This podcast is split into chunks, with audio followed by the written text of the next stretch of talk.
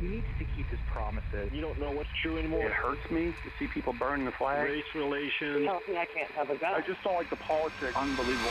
It's what you've been waiting for all day. America Now. Buck Sexton with America Now. Join the conversation. Call Buck toll free at 844 900 Buck.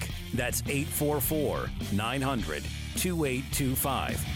Sharp mind, strong voice. Buck Sexton. The deep state strikes back, my friends.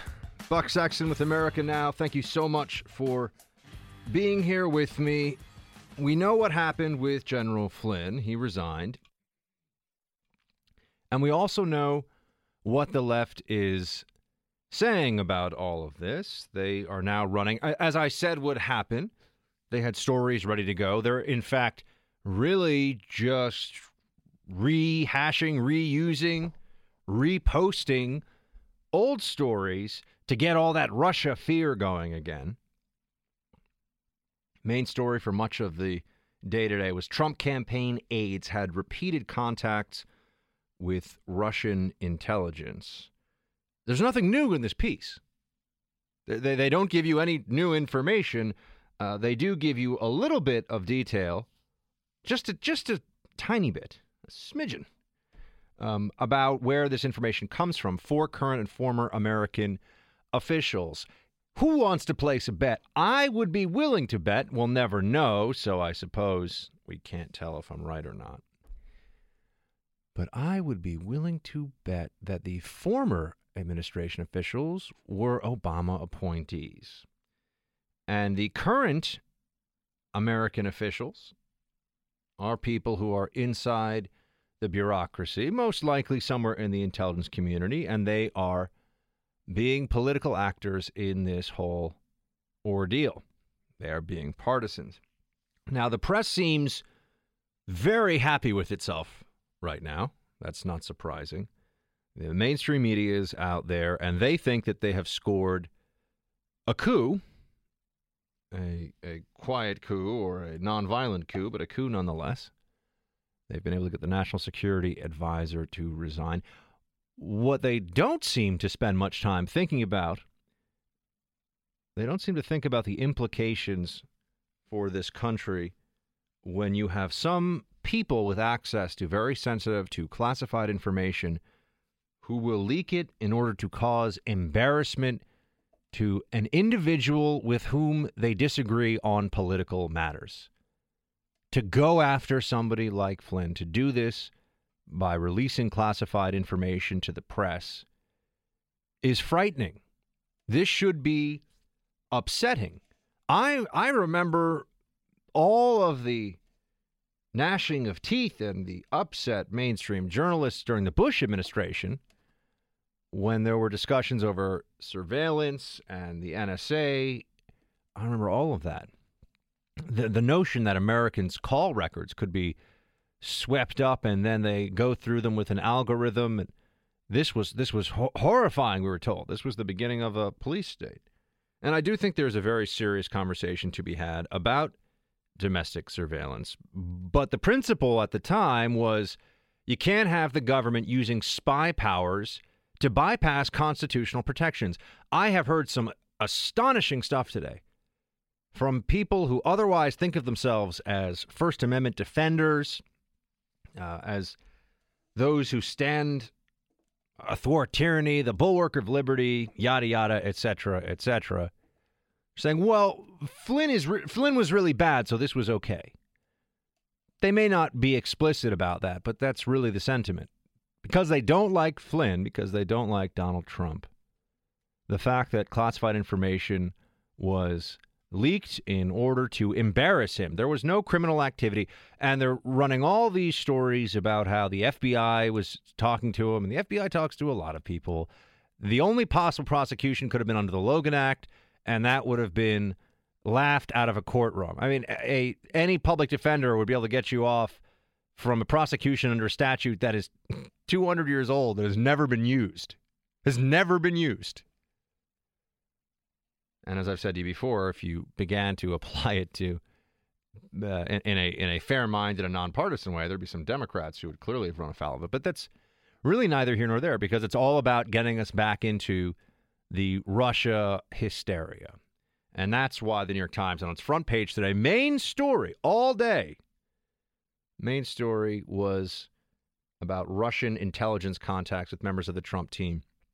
If the people who are leaking, and by the way, they never have, they never have any evidence of wrongdoing to share. They just have innuendo. They have contacts. They have investigation. And I've seen the comparisons. People say, "Oh, well, what about the FBI investigating Hillary?" Uh, what she did was illegal. What Hillary Clinton did with her server was blatantly illegal. And James Comey and the FBI, at the direction of the Department of Justice and Loretta Lynch, created a fake uh, statutory protection for her. is really the, the Hillary protection that, well, I mean, she didn't mean to, man. So it's like not that bad. Many counts of classified on an unclassified server. This would have sent other people to prison, but it was Hillary Clinton and her top aides, and they gave them a sweetheart immunity deal. We all know. We don't have to revisit all of that right now. But it's not the same. And people who are trying to pretend that it's the same are deluding themselves or are just openly lying to you. There's a lot of lying going on right now. And they are lying to you. But those who have access to classified information, and I used to, as I've said to you before, I had a top secret clearance. I worked in the CIA for the Counterterrorism Center and the Office of Iraq Analysis. And this was from the first hour of your first day of employment in the intelligence community, protecting classified, protecting sources and methods was an obligation that they were just hammering home all the time. N- number one, uphold and defend the Constitution and defend the American people. But to do that, you got to protect classified. So that's number two, or it's really tied into number one. But they have access to this information. They are releasing at least descriptions of phone calls made by a private U.S. citizen to a Russian ambassador. And this was not picked up, as far as we know, through any legitimate uh, warrant that the FBI. There, there, of course, phone calls can be wiretapped. Do we really? If do we really think the FBI was wiretapping Flynn's phone because of a possible Logan Act violation? Wow. If that's the case, then the deep state is even more uh, deep rooted and terrifying than, than I think, and I think it's pretty bad.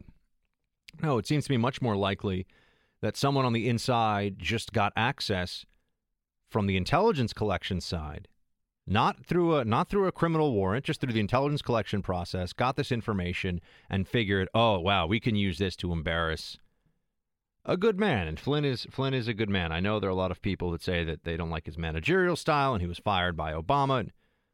The guy served his country for decades, and uh, no one has ever been able to contend with any facts or, or evidence that he served anything other than honorably. So we just need to put that out there as well, because right now He's gone through a humiliating ordeal. He's gone through a humiliation, and the press just thinks they are so cute and clever over this. They never can tell you what the Trump contacts with Russia that are nefarious actually are. They, they don't have any. So they can get access to phone calls, but never anything that's bad. Don't you think we would have heard by now? if the people that are leaking this stuff have access to the high side, to classified, which some of them clearly do, don't we think then that we would be at a place where they could tell us what exactly these Russia connections really are? There's never any detail. It's just conjecture. This whole New York Times piece, they say, quote, the officials interviewed in recent weeks so far had seen no evidence of cooperation. So there's no cooperation. There's just senior administration officials who talk to people who, maybe unbeknownst to them, are Russian intelligence officers. And those of you who are slapping your knee and laughing, oh, unbeknownst to them, the Russian intelligence agencies operate very differently than American intelligence agencies. And the Russian security state is much more intertwined in every aspect of Russian life than what we deal with here. Although we do have our own deep state, clearly, and they have achieved their first political victory here. And they're pretty upfront about this, I should say.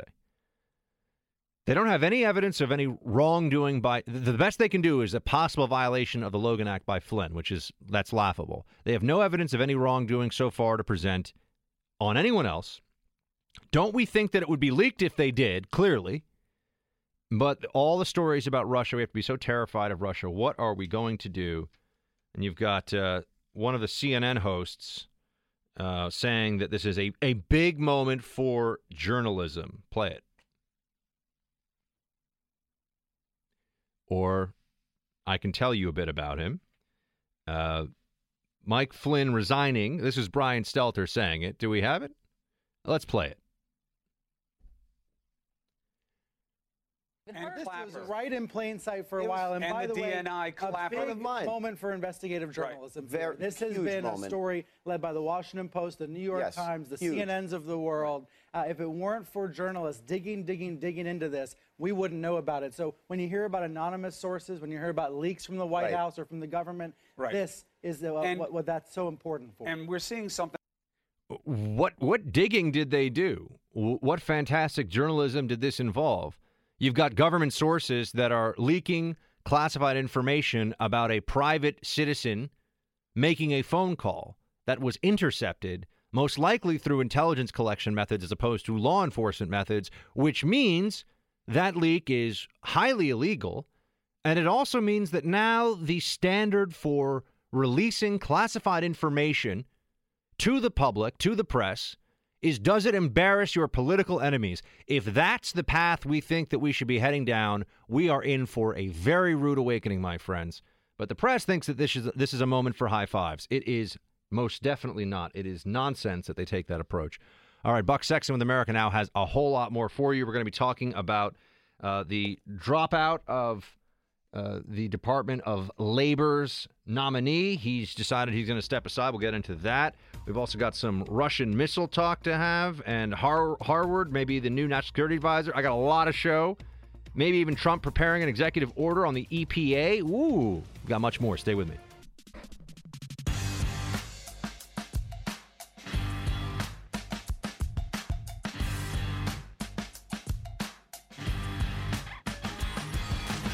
Buck Sexton back with you now. Andrew Puzder has withdrawn his name for contention uh, or for the, the role of labor secretary. Uh, this is, of course, going to be reported on by the uh, left wing press and the mainstream press, which is really the same thing, I suppose, but I repeat myself. As a victory for workers' rights or whatever the case may be. They really wanted to go after DeVos. I mean, they really wanted to do this to DeVos, too. They came close. As you know, Pence had to be the tiebreaker. But this is how the left plays the game now. And they have for a while, but with a Trump administration in office, now they don't hold back anything. Now, now nothing. Uh, now nothing having to do with propriety or fair play or decency even enters their minds. If they can take out somebody who is affiliated with Trump, they will do so. And here they have yet another one. Uh, we've talked about how the Flynn resignation was likely to embolden the media. I told you, you've got the media now high fiving itself left and right over what's happened here. And the Flynn resignation was just the first of what will be many attempts, uh, successful and unsuccessful, to run people in the Trump administration out of town, uh, to destroy their reputations, to uh, honestly ruin their lives. That's supposed to be the punishment now for wanting to serve your country. Uh, this this guy was the CEO of the company. Puzder was the CEO of the company that owns Hardee's and Carl Carl's Jr. fast food chains, and he had said some things in the past that uh, people didn't like, Democrats didn't like. I, I'm not familiar with everything that he said. Um, they, of course, hate his position on labor issues uh, because I, my guess would be he doesn't take a particularly workers of the world unite left wing perspective on these issues, and that alone makes him a horrible person in the eyes of the left. Um, he also uh, was accused, and she recanted, but of course that doesn't factor into the analysis on the left. He was accused of domestic violence decades ago by his wife, never convicted, and she recanted, but it's still out there. So now, decades old slander is used to prevent him from serving his country as labor secretary. Um, you also have his. I'm not sure if it's alleged or for. Uh, yeah, they say the fact, so I'm assuming that must be true, but it is CNN. The fact that he employed an undocumented immigrant housekeeper. So th- this is the other part of this that they have to love. The Democrats want us to treat illegal immigrants, illegal aliens, as the, the same as everybody else in every respect. I don't mean the golden rule be nice to people, because of course you should be nice to everybody, but I mean legally speaking, I mean in terms of their rights. They want them to have driver's licenses. They want them to have access to Obamacare. They don't want them to be deported. They want them to be able to stay. They probably want them to be able to vote. And there are at least 11 million. That's the consensus number. At least 11 million illegal aliens in the country. So, okay, Puzder employed one of them, and he's a bad guy. Well, I'm I'm confused. Are they doing the jobs you know from the from the Democrat perspective? Are they doing the jobs Americans won't do? Are they serving a necessary purpose in our economy, and we should treat them as they're as though they're already part of the American family, just like citizens and everybody else? Is that the approach, or or is it you have to check and see if the documents, which may be forged that they show you, they may be fake documents. As we know, document fraud is one of the most common crimes for illegal immigrants. Are you supposed to then take it what down to the police station? Say, is, are these real? Is this a real social security card? Has this been stolen from somebody?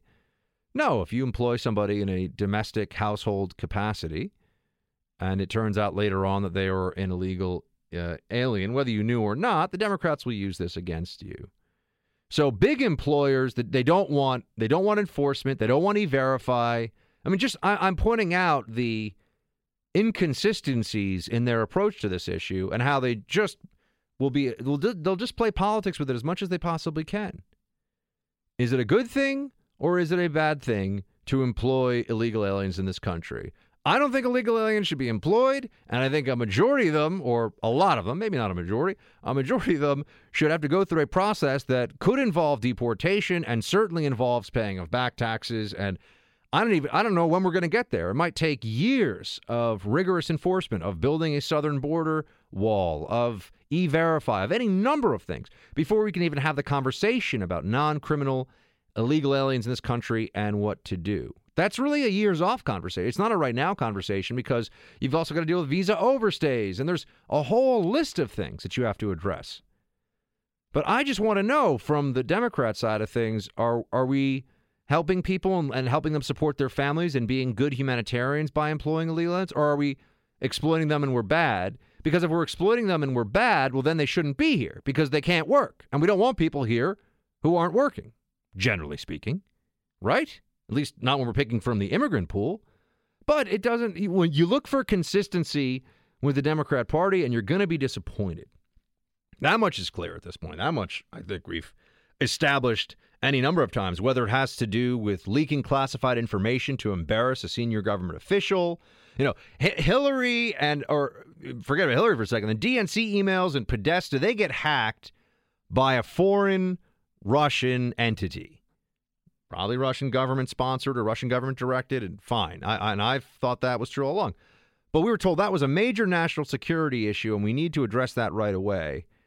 But within our own government, there are people who are leaking information to the press that is classified, that exposes sources and methods, and that is a, a deep violation of the privacy of a U.S. citizen, which under any other, eh, under any non-Trump circumstances, would any of these journalists be making the case that if you or I were making a phone call and it somehow got drawn into the intelligence collection web, that then the government should be able to release that publicly just because it'll embarrass you or me because they don't like us?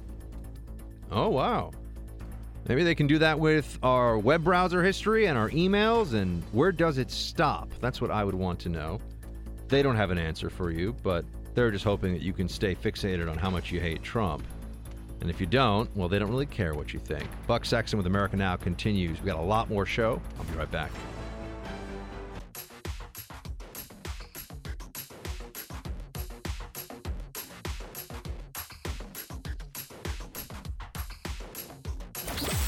Buck Sexton with America Now, where there's always something to talk about, where you can trade opinions with Buck.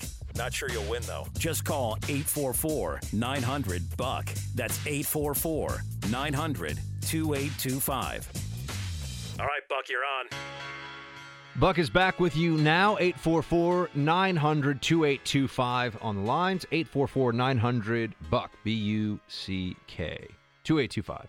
Uh, give me a ring. Let's chat. We're joined now by our friend David French. He is a staff writer for National Review and a senior fellow at the National Review Institute. He's also a veteran of Operation Iraqi Freedom. David, great to have you. Well, thanks so much for having me. So, more stories today about Russia and contact between the Trump uh, the Trump team, whether we're talking about the administration or after the election, and the and Russian intelligence officers, if they can get the contents of the conversation that Flynn had with a, a, with the Russian ambassador, at this point, wouldn't they have something other than there's just contact? I mean, wh- when do we get actual evidence? When will they present me with something where I have to say, "Yeah, you're right. They were they were colluding with the Russians. This is a really big problem." I- I'm waiting for that. I feel like they should have it already, considering they're leaking classified information. well, we're all we're all waiting for that. I mean, I think that uh, it it depends on where where the calls were and the extent of the monitoring as to whether we're going to ever know what was actually said. I mean, I think it's pretty clear that they at least have a transcript, if not a recording of the calls that Flynn had with the ambassador. As far as any calls that say, for example, Paul Manafort or Carter Page had during the campaign with with officials in Russia, who knows if we have anything more than we just know the call was made or we know that there was some sort of contact and don't actually know the content. I mean, we just we just don't know. But one telltale sign in the in the New York Times piece is uh, in, is that so far they don't have that evidence of collusion. I think what from what we know about the war between the intelligence community and the Trump administration right now, I think if they did have that evidence of collusion, it would have leaked. Um, but as of right now, I don't know that anyone has that. I'm troubled, David, by the by the the sentiment that I'm picking up from all over the the media sphere over the last 24 hours. That anyone who says, and uh, you, uh, you, I know you served in the military and uh, you served in Iraq. You had a clearance, right? I had a clearance. So uh, that, that anyone who's troubled by the leaking of classified information that involves a U.S. citizen making a private phone call in order to embarrass that person from inside the intelligence community, breaking federal law in the process, that any uh, uneasiness with that is just rooted in partisan hackery, being a Trumpster, being a Trump machine, whatever. No, it's really not. I, I actually I find this very troubling that this is something that people think is okay. It troubles me a lot more that the intel community might be playing those kinds of politics than that foreign hackers may be asking John Podesta for his password. you know, look, I mean, everyone, it, it's it's we're in this weird dichotomy where the Democrats say, well, there's only one thing that you can be concerned about, and the only thing you can be concerned about is whether Trump was influenced by the Russians, and that's the only conversation to have. And then you have some people saying, well, the only conversation to have is the, is uh, whether the leaks are appropriate. You know, you can think about two things at the same time. I can think that the leaks are inappropriate and probably illegal, and we don't want to be conducting trial by leak in this administration. And at the same time, you can say, well, I think there's enough evidence to conduct a proper investigation, one that doesn't depend on anonymous sourcing, but actually depends on a real legal process or constitutional process, such as legislative oversight. You can have those two thoughts in your mind at the exact same time. You're right. They they want to force and every discussion about Trump it requires an immediate and absolutist polarization right away. you have to be either Right. you either everything Trump does is terrible or everything he does you love. And I know you don't do that, and I try very hard not to do that as well. But I just think it's been fascinating over the last 24 hours to see this play out. And and I know I'm asking you to uh, analyze here and perhaps engage in a little bit of conjecture. But the missing piece of this for me has always been uh, with Flynn and with Trump it's one thing for a head of for for the uh, head of the National Security Council or for the National Security Advisor, I should say. Uh, one thing for him to be too favorably disposed towards a country that we don't like or that we have problems with. I, I could see that as as an issue, and I'd be critical of that. But there really is a narrative out there that Flynn and Trump and others would more or less sell out America for the Russians, and that, if it's true. You're a patriot, David. I'm a patriot. Would be horrifying. I do not get any evidence of that. I, I, have not seen anything that really supports that claim that many journalists have made and many certainly uh, pundits and analysts have made. And why would why would Trump do that? This is I, don't, I don't think he cares enough about Russia to get in, Right. involved. So I, I'm I'm wondering if you can help me work through that a little. You know, I think the the sophisticated claim isn't that Trump hates his country so much that he would sell it out. I think the sophisticated claim is that the Russians in some way compromised him so that his decision making is distorted by the knowledge that uh, Russia has some compromising information. That's the thing that we don't have any evidence of, though. Right. Well, that. But see, that- then we then we get right back to where I am now. Where I'm saying where, where we're supposed to believe that, David, and clearly a lot of people in the press do believe that, and they're frothing at the mouth for it. But as you say, and I'm just sitting here reciting the facts that you and I both can agree on. It, it, it hasn't. Not only does it not exist, but they had the dossier, which was there was false information in the dossier, as we know. So when are we supposed to say there's an effort here that's not based in fact, that's just meant to destroy the president of the United States? Well, right, and and you know the dossier. In fact, before BuzzFeed just sort of vomited it out into the public, people were looking into it to see if it would check out, and the salacious details, the ones that were damaging, were not checking out at all.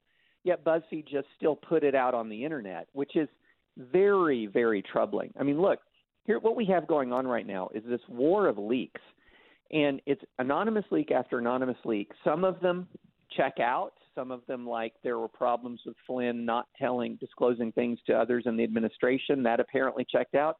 Some of them are completely bogus, like this notion that Donald Trump was seriously threatening Mexico with an invasion. Remember that was a Was that a thing? I didn't even know that was a thing. Oh, you did you miss that one? I missed that one. I must have been on vacation that day. the news cycles are coming so fast and furious; it's hard to keep track of them all. No, there was this this uh, alleged leak of a partial transcript of the call with the Mexican president, where Trump uh, uh, said he would send troops to Mexico if they couldn't take care of their bad dudes or bad hombres. And it was all sides of the that were participating in the conversation say that there was no threat to send troops to Mexico to straighten out Mexico's problems. And yet that was uh, that took over Twitter for uh, for a while. I mean, so some stuff checks out, some some of it doesn't. Some of it's actively misleading, and because all of it's based on anonymous sourcing, you and I and people who are not talking to these sources have no way of judging how accurate it is or the motivations of the leaker. Just none. It's it's extremely dangerous as a method for evaluating an administration and, And- incentivizing people to leak more. And not only I, I, I- all of that is true, and then you add on to it that some of the major news outlets that are the most obviously and virulently anti-Trump, anti-Trump administration have run with some really flimsy and in some cases fake or false stories that are always damaging the Trump administration and those same reporters and journalists react to any skepticism over more anti-Trump reporting that has to do with this Russia stuff. And look, do I think that the Trump White House has communication issues and they got to learn on the job? And they, yeah, I, from what I remember, also the Clinton administration had some problems in the other days too. But the stuff about Russia and the Manchurian Candidate and the Kremlin's controlling him, and all this, like, wh- when do I get to say you guys have to give me more than you're giving me, or else I don't want to hear this anymore? I- I'm pretty much already at that point. I, I need new information. The New York Times main story today that wasn't new information. Right. The only thing that was remotely new about it, because it was before Trump was sworn in, they had they had indicated that investigations were ongoing based on intercepts and financial transactions. That goes all the way back to January before Trump was sworn in, and going back to August before, well before the election, they talked about having found uh, ledger entries potentially indicating that that Paul Manafort had been paid by pro-Russian Ukrainian parties 12 million plus dollars uh, all of this was available, has been available for a while. The only thing that was new is it feels to me like the um, the, the next little small turn of this was that they were characterizing these as very repeated and constant communications that the president elect, when, when President Trump was president elect, was briefed in on. Which, if that's the case, it makes Sean Spicer saying yesterday that there were no contacts uh, to be a really puzzling statement. And and that's the thing that gets me is why why do they keep saying no contacts while all of these leaks are saying we have intercepts of contacts? Somebody's not telling the truth here. Uh, Absolutely, and and I want to know, you know, what's going. Although if it requires leaking perhaps signals intelligence collection. I actually don't think the public should know about that, but that's uh, that because where does that stop and start? When now Right. all of a sudden the standard becomes well, if it's going to really help one political party or the other, yeah, then the felony statutes about leaking top secret information no longer apply, and and, individual citizens don't have constitutional rights anymore. They, you can just collect on them, and there's there's no warrant needed, and, and I think that's very dangerous. But behind all of this has to be a narrative, and I think the narrative is pretty clear as to what they're trying to construct about Trump. And so I just want to ask you if, if this is what you think the implication of all this reporting that CNN, the Washington Post, the New York Times, go down the line, that all of them are doing is that the Trump team was colluding with Russian intelligence and the Russian government and Vladimir Putin to defeat Hillary and there's a quid pro quo and now he's in Russia's pocket. That's that's really what they're trying to say, right? They don't have evidence yet, but that's what they're trying to say. I, I think that would be sort of the narr- That's what the narrative is building towards. And if it's not that he, Trump's in Russia's pocket, it's that just quite simply they colluded out of each other's self-interest. That Trump wanted Russian help uh, in in gaining more intelligence and information about Hillary Clinton, and and the Russian government wanted Hillary Clinton to lose. I mean that that would be one one turn of it. But I think you're hitting the nail on the head. I mean that's where the narrative is building towards, and you know that that's that's the thing that I think. Um, and and here's the here's the problem that Trump has though. He now has had three aides, Manafort, Carter Page, and Michael Flynn, resign uh, or be fired in part because of these Russian connections, and all of that. Once you combine it with the Trump people saying things that are turning out not to be true, feeds this frenzy. And you really hit the nail on the head when you're saying they got to get better at communicating here, because right now they're doing things and behaving in a way that is feeding all of this, and they they should not be doing that. My, uh, Rich Lowry said uh, the the Flynn debacle was like the cover up of no crime. Um, that what what Flynn had done was not improper, but then they're not forthcoming about it. Yeah, I, I agree. I agree with Rich. I think part of the problem here is that the Trump, that that the whole Trump phenomenon occurred when he had opponents to always punch back at, and he's going to. Even the Trump administration will exhaust itself if it's constantly punching at the media.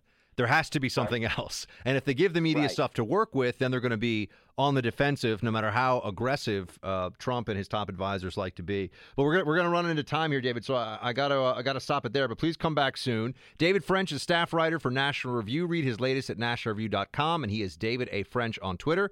Thank you very much for calling in, David. Good to talk to you. Well, thanks so much for having me. I appreciate it. Phones are open 844 900 2825. Buck Sexton continues. Just stay with me.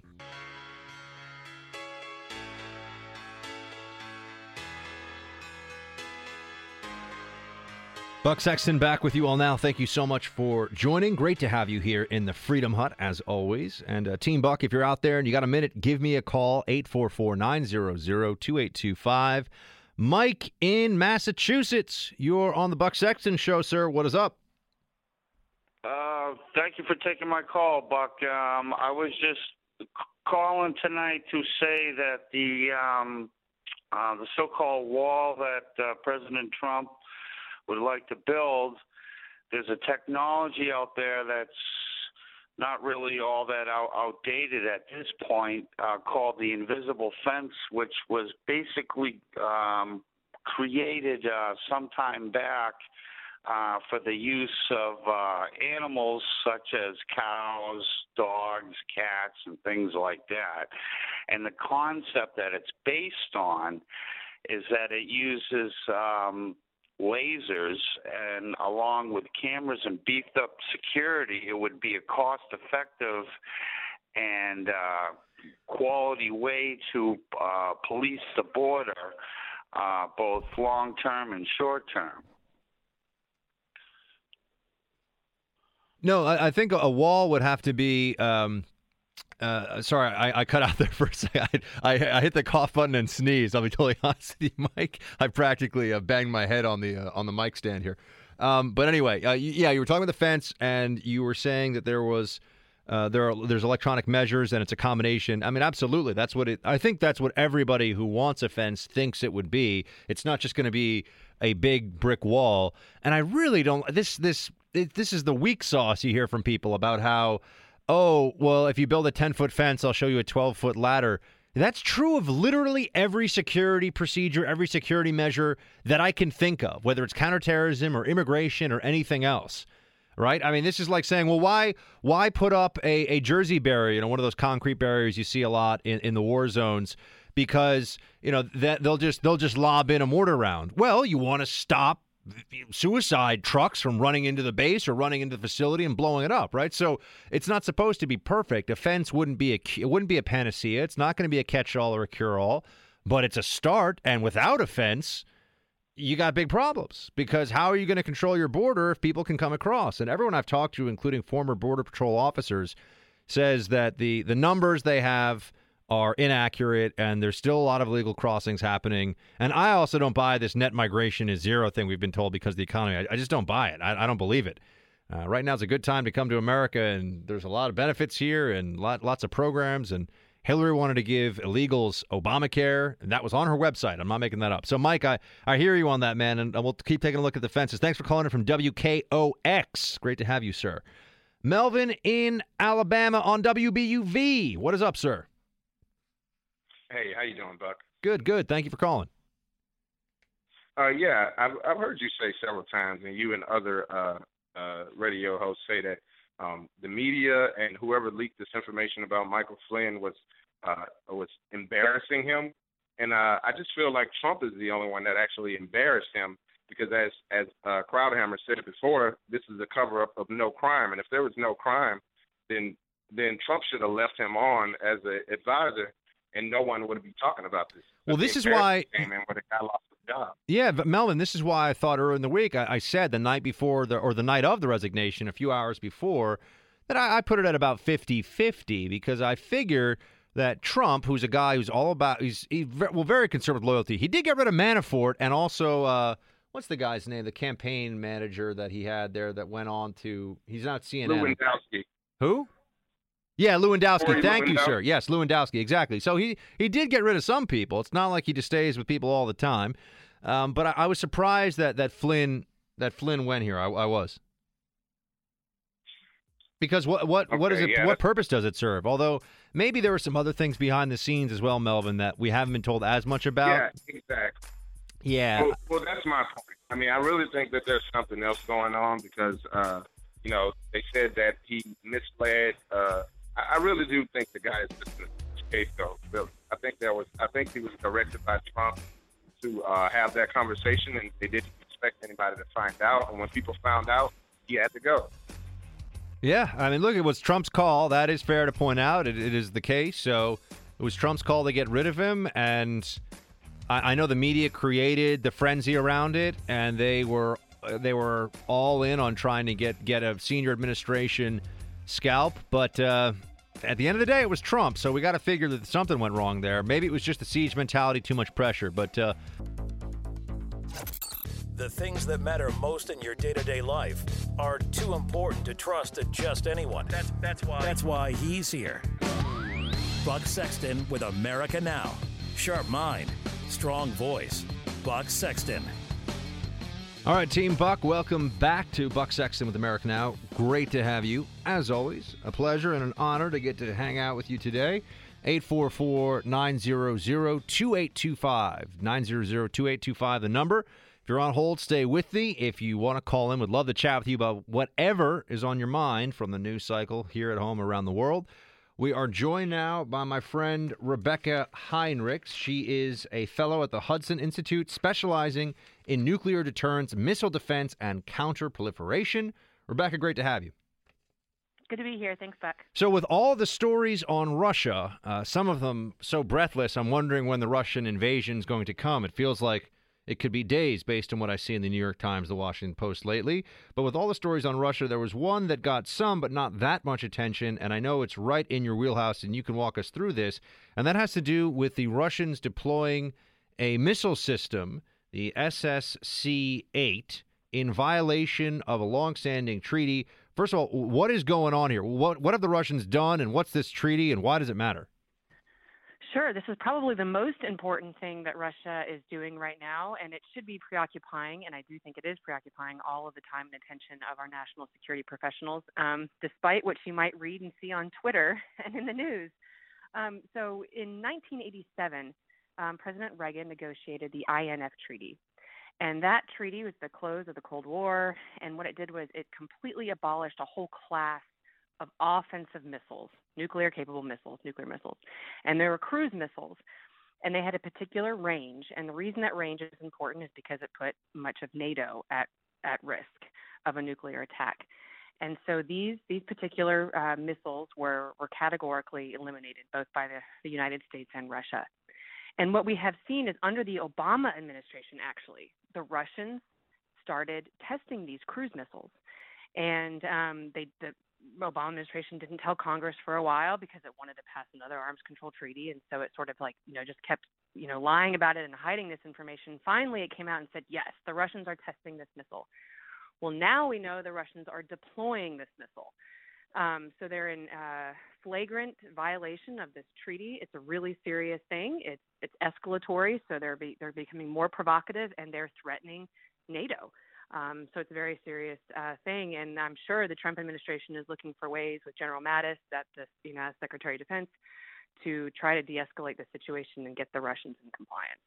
And the ways that we could respond to this on the military side involve what deployment of sea-based nuclear missiles to count to, to balance out what the Russians have done. Uh, my understanding is that the, the, this may the, the reason the Ru- Russians may be doing this is one, the SSC-8 looks enough like the Iskander missile system that they can kind of play games, and it's like, well, which one is it? Is it the, which is allowed, right? So is it the Iskander is the SSC-8? So they'll keep uh, they'll keep any uh, collection platforms we have looking at this busy, and then if there's a diplomatic exchange, they'll be like, oh, the Is- it's the Iskander, it's not the SSC 8. But this allows them then to focus some of their strategic nuclear uh, weapons at us as opposed to Europe and and uh, and Asia and China. Is that is is that the, the, the military aspect of this? What does this give them? What does this add to their toolkit? It does. So what this does is, if they can if they can have these um, offensive missiles ready to go and deployed, it will free up their other strategic systems to actually threaten them against the United States. That's the big worry for us, apart from just being a member of NATO. Um, and that's right. They sort of play this cat and mouse thing where they they'll deploy them and then we'll call them out on it and then they'll say that they're not that missile, it's an Iskander missile. They'll also point the finger at the United States and accuse the United States of violating this treaty, which is categorically false. The United States is not violating the treaty. So this is what the Russians do.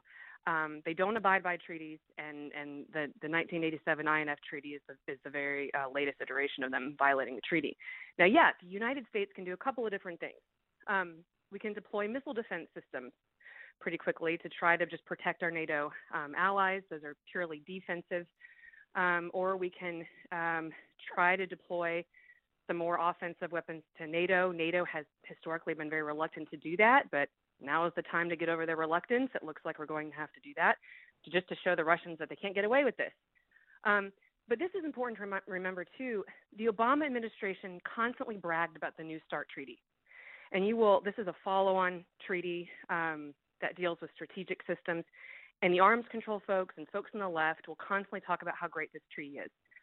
President Trump was recently um, reported as telling the Russians that the New START treaty was a bad treaty for the United States. And he's right. And one of the reasons that is, and this is important with the INF treaty, it doesn't include tactical nuclear weapons. That's the short range stuff that we're talking about here. So not only are the Russians violating the INF treaty, but they also have a 10 to 1 advantage of tactical nuclear weapons to the United States and NATO. And so we really are sort of being caught flat footed here and trying to respond to this treaty violation. So the Trump administration has a lot of catch up to do. Um, I'm hopeful that this is sort of a wake up call with this latest violation. Um, but you know, our op- our military options really are limited in what we can do quickly to sort of counter what the Russians are doing. When you mention that tactical nuclear weapon advantage, nuclear missile advantage that the Russians have, so is that for for everyone listening? Does that mean that okay, yeah, maybe the the treaty governs intercontinental uh, intercontinental ballistic missiles that will leave the atmosphere, come back down, uh, but if you're talking about tactical nuclear missiles, this is the stuff that if they were to say, I don't know, invade Latvia at some point in the future, they don't need to go that far with the missiles if they're shooting at stuff that's in the Baltics. That's right. Well, they don't have to go as far, and they don't have to go. They don't have to have a big boom. They'll have a, a small. They can use a smaller boom. They can use a smaller yield. And so, what the United States, um, you know, one of the reasons it's at a disadvantage is if we were to respond, which we have to. Article Five of NATO requires us to respond, if, and we would want to. Um, to deter Russia to, from striking again. But let's say Russia does use one of these lower yield, short range tactical nuclear weapons the United States is going to want to respond, but we don't have anything on hand with a low enough yield that would make sense. And if we use one of our big bombs on an ICBM, that's going to escalate the situation really quickly, and we're going to go from a, you know, some, uh, you know, very horrible, horrific, but short-lived nuclear exchange to one that could be very, very bad. Um, and so you know the the the Trump administration's got to have a, a short term fix to what what they're doing right now with the Russians, but they're going to have to do have a plan for the medium term and the longer term over the next four to eight years. Is this the what should the administration? This is the last one I, will I'll ask you Rebecca before we let you get back to everything else you got to do. Uh, what should the administration? It's very early on still. They've got all kinds of problems that have nothing to do with this. But as you point out, from a national security perspective, this is actually very meaningful, much more meaningful than uh, whether one official said something to another official that turned out not to be true, and they're having an intra White House squabble over it. Uh, what should the White House do as a result of this deployment of the SSC 8 Russian nuclear missile system? Well, um, you know, I think right away we've got uh, Secretary of Defense uh, Mattis going to NATO, and I think he has to make it very, very clear again, reiterate uh, the United States' commitment to Article 5 make it very, very clear so that the Russians hear it, that anything that the Russians do offensively to one of our NATO allies, that the United States will make sure that they regret it immediately, quickly. Um, and that includes um, nuclear response if need be. Um, and then the United States should quickly deploy um, nuclear capable bombers. You know, we've been rotating some bombers in Europe, but we got to make sure they go back to the United States and load up so that the Russians can see that we're putting nukes on them. And then we need to head back to Europe and NATO's got to get on board with this. I know they're reluctant to um, to have more nuclear weapons deployed in the NATO territories, but now's the time to show that you know we've got some steel and and we're not going to let the Russians um, you know continue to coerce and uh, threaten the United States and NATO. So those, those would be my quick um, pieces of advice. Obviously, you'd like to do whatever you can to deter them with conventional non-nuclear forces, but at this point, if they're talking about nukes, you really got to make sure that they know that we're serious and they're not going to get away with it. Rebecca Heinrichs is a fellow at the Hudson Institute specializing in nuclear deterrence, missile defense, and counterproliferation. Go to hudson.org for more of her work. Rebecca, great to have you. Talk to you again soon. Thanks, Buck. All right, Team Buck, 844 900 2825 on the phones. We got the lines getting lit up in here like a Christmas tree. Have all of you gotten rid of your Christmas trees? I feel like probably right? They would have already turned into a fire hazard at this point. It's been a while. Okay, we'll be back right after this break.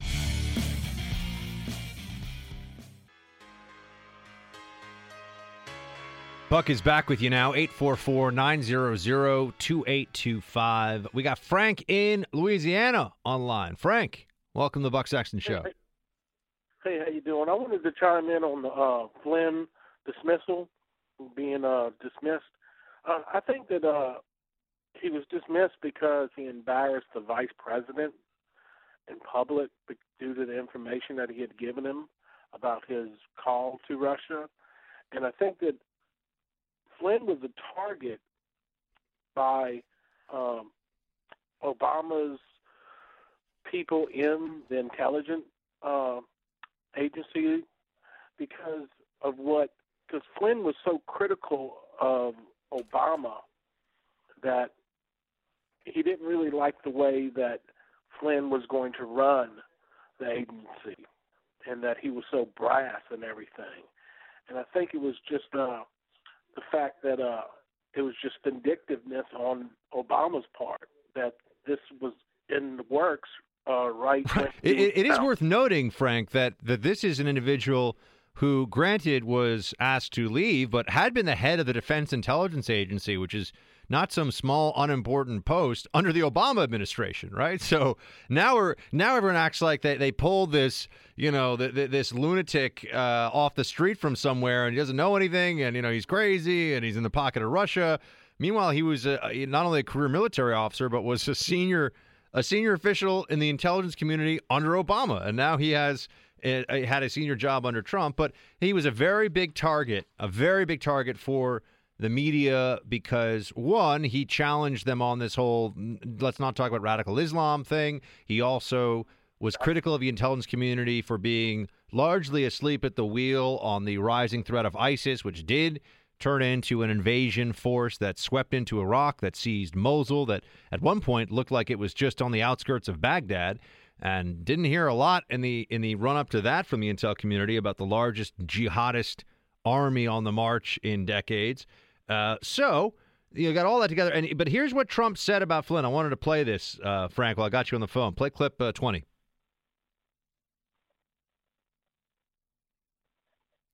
Do we have it? Flynn, General Flynn, is a wonderful man. I think he's been treated very, very unfairly by the media, um, as I call it, the fake media in many cases. And uh, I think it's really a sad thing that he was treated so badly. I think, in addition to that, uh, from intelligence, uh, papers are being leaked, things are being leaked. It's criminal action, criminal act, and it's been going on for a long time before me, but now it's really going on. And people are trying to cover up for a terrible loss that the Democrats had under Hillary Clinton. Frank, he says all that, and I agree with him about the leaks. But then again, he asked for Flynn's resignation. What do you make of that? Well, I think that decision was very wrong because it gives it gives the left uh, more confidence in going out to somebody else in his cabinet or his administration. And I think I think if the man was guilty of something, why don't they release the whole transcript of the conversation of the telephone call, which itself is disturbing, knowing that the NCS is now monitoring private citizens' phone calls? Because the phone call happened before this man was even in an administration, correct? Yes, and, and keep in mind that this isn't metadata. We're talking about transcript, which means an intercept, which uh, either means that there was a law enforcement warrant out on the soon to be national security advisor, which I find, or a wiretap, I should say, but a law enforcement based wiretap, which would necessitate probable cause.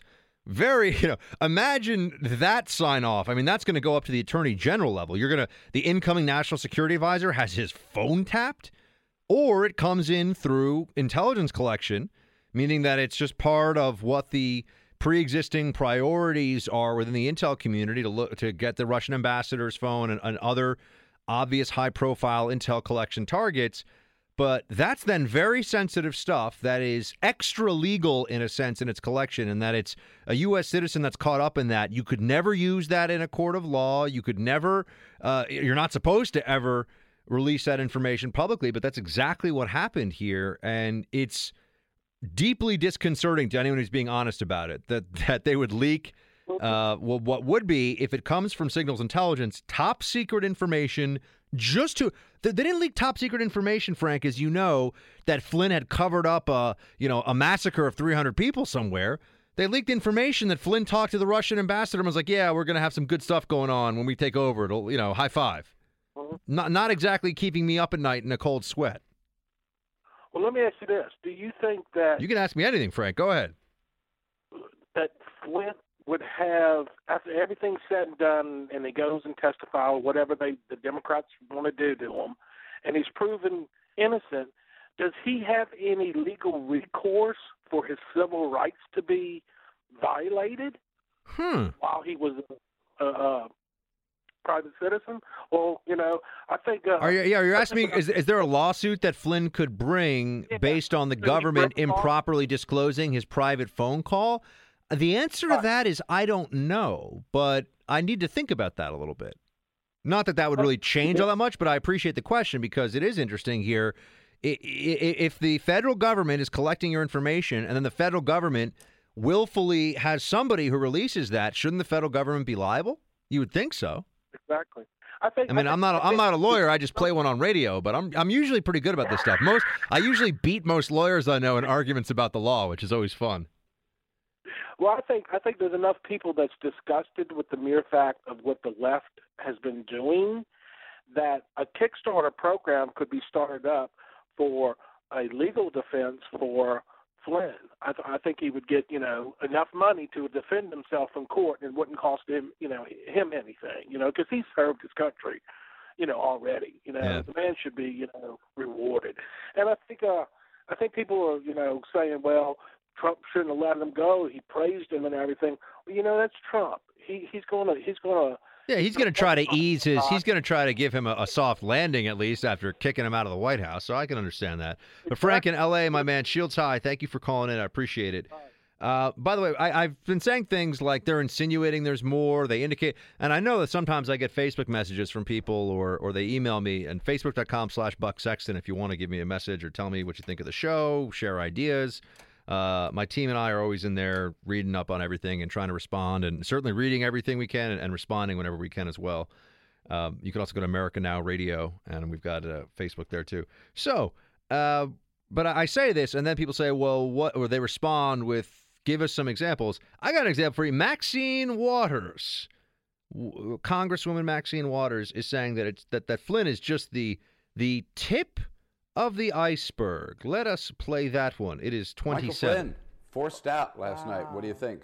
Well, about time. Uh, as a matter of fact, Michael Flynn has a reputation as being a liar uh, and someone that cannot be trusted. I was just looking over some of his background, and I was reminded about him uh, getting security clearance for his son and then lying about it. So I've always believed that there's been collusion between uh, the Trump uh, outfit here and uh, Russia and the Kremlin. And so I think this is the tip of the iceberg. The tip of the iceberg. Collusion. Collusion, she says, between Trump and the Kremlin.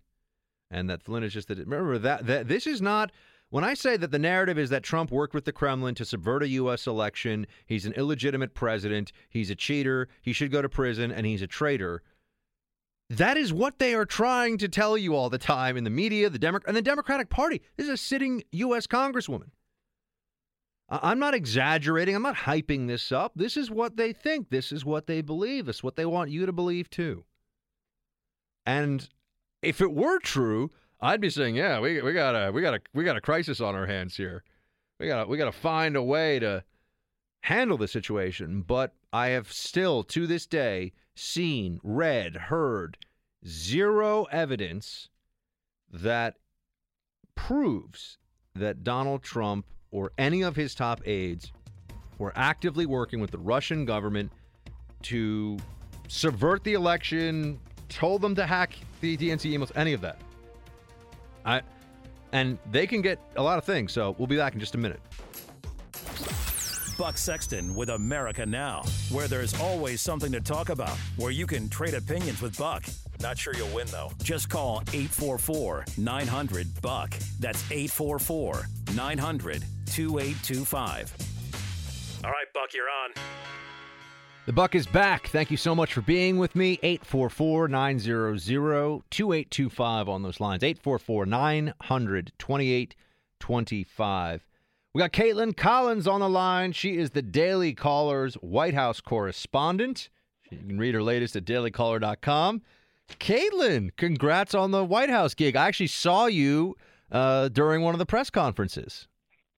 Well, thank you very much. Thanks for having me on. And I think a congratulations is in order for you as well. Look, look at us, just just two kids working our way up in the world. All right, national syndication for me and White House correspondent for you, and in the you know right right there with the uh, the people that Spicy is yelling at and everything. You're right in this. You're right in the mix. Yeah, I'm right there bearing the brunt of it. What? Give me before I want to ask you about a couple of, of specific exchanges between the administration and the media in just a second. But what, what's it like being in? Give us a little bit of the the the you know what's it like behind the scenes there? How, how is it to be a White House reporter? It's just your first must be your first couple of weeks doing this. Yeah, it is my first couple of weeks. I'm less than a month in. I've been there as long as Donald Trump has been in the White House. Uh, it's very exhilarating, actually. I'm really enjoying it. It's fun. A lot of complaints from people who've been there, you know, for 10, 15 years because there are so many changes being made that they're not used to. Oh, that's what we're going to talk to you about. So, are, are are some of them are are they a little? Uh, is it a little bit like the high school lunchroom where the New York Times, the Washington Post, and ABC News are all on one side, and the other side it's like Breitbart, Daily Caller, uh, CBN. I mean, is is there some of that vibe, or they at least at least does everyone kind of just sit wherever they sit? Um, it's a little bit like that. Everyone's pretty nice to one another in the briefing room. You know, it's nothing catty or anything, but it does get a little heated, you know, when certain people don't get questions, which I'm sure you've seen. That's been a story in the media lately. There are people who are used to getting questions, like the wires, Oh, networks. oh, we, we we didn't even coordinate this with you beforehand, Kaitlan. But that's exactly what I wanted to ask you about. You are a White House correspondent. You're right there in the press pool, and some of them, including CNN's Jim Acosta, are not happy about the way this is going down. Play clip, yes, please. Two questions that were uh, asked uh, or, or called upon from uh, the president in this news conference went to the Christian Broadcasting Network. Uh, which is obviously owned by Pat Robertson, the televangelist down in Virginia. It's a very conservative uh, broadcasting network. And townhall.com, which is a very conservative news website. And so, in the last three news conferences, Wolf, all of the questions to the American news media have, have been handled by conservative press. And I, I think, Wolf, there's no other way to describe it, but the fix is in. Oh, the fix. First of all, I love how he has to describe the ownership of these different media outlets. Like, oh, okay, so do, do, do we get to talk about how the owner? Do we get to talk about how Carlos Slim owns a huge stake in the New York Times? And maybe, just maybe, that affects the New York Times' coverage of immigration a little bit. But anyway, what's your response to this? The fix is in comment, Ms. Collins. Yeah, Jim Acosta is very unhappy with how things are playing out for him because he's not getting a, the access that he's used to. Though, even though he had a question at the briefing this week on Tuesday, he's still not happy that the wires and the networks and the outlets that he's used to getting questions aren't getting questions. So, you know, he's going on air, he's complaining about it.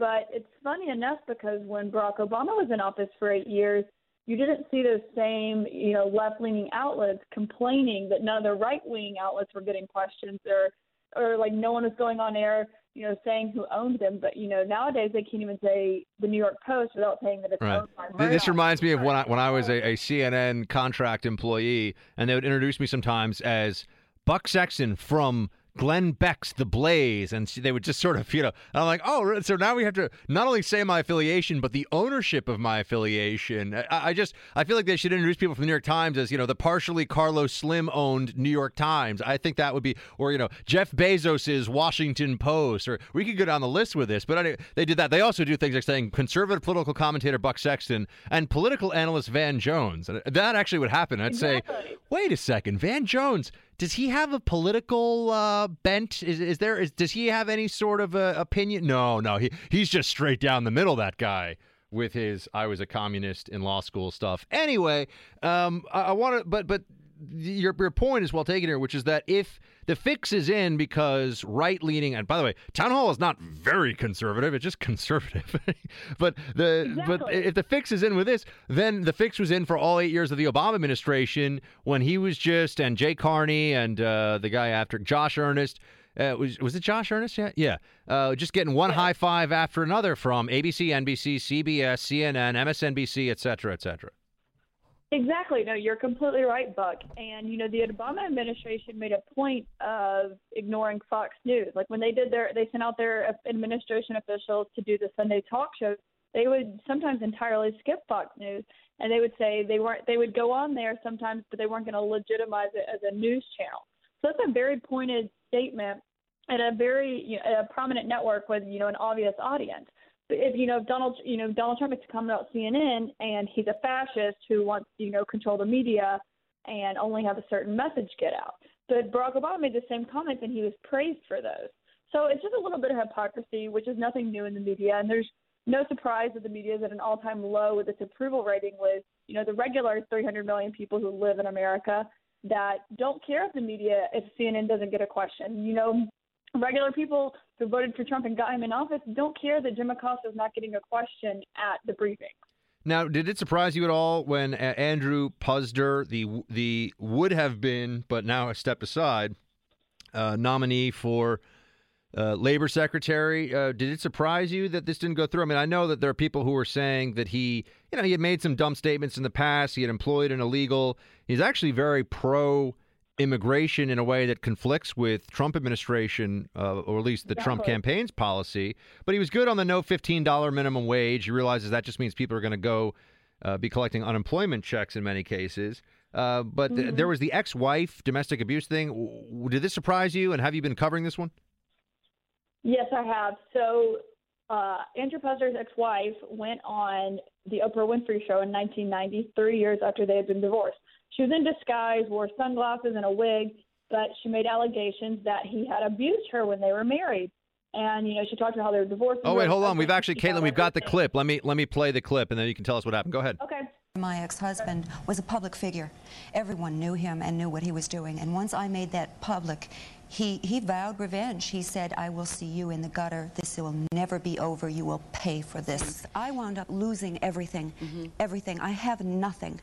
He has a Porsche and a Mercedes Benz. He has the home. He has everything. He was an attorney and he knew how to play the, the, the system. I was Mhm. married for 14 years.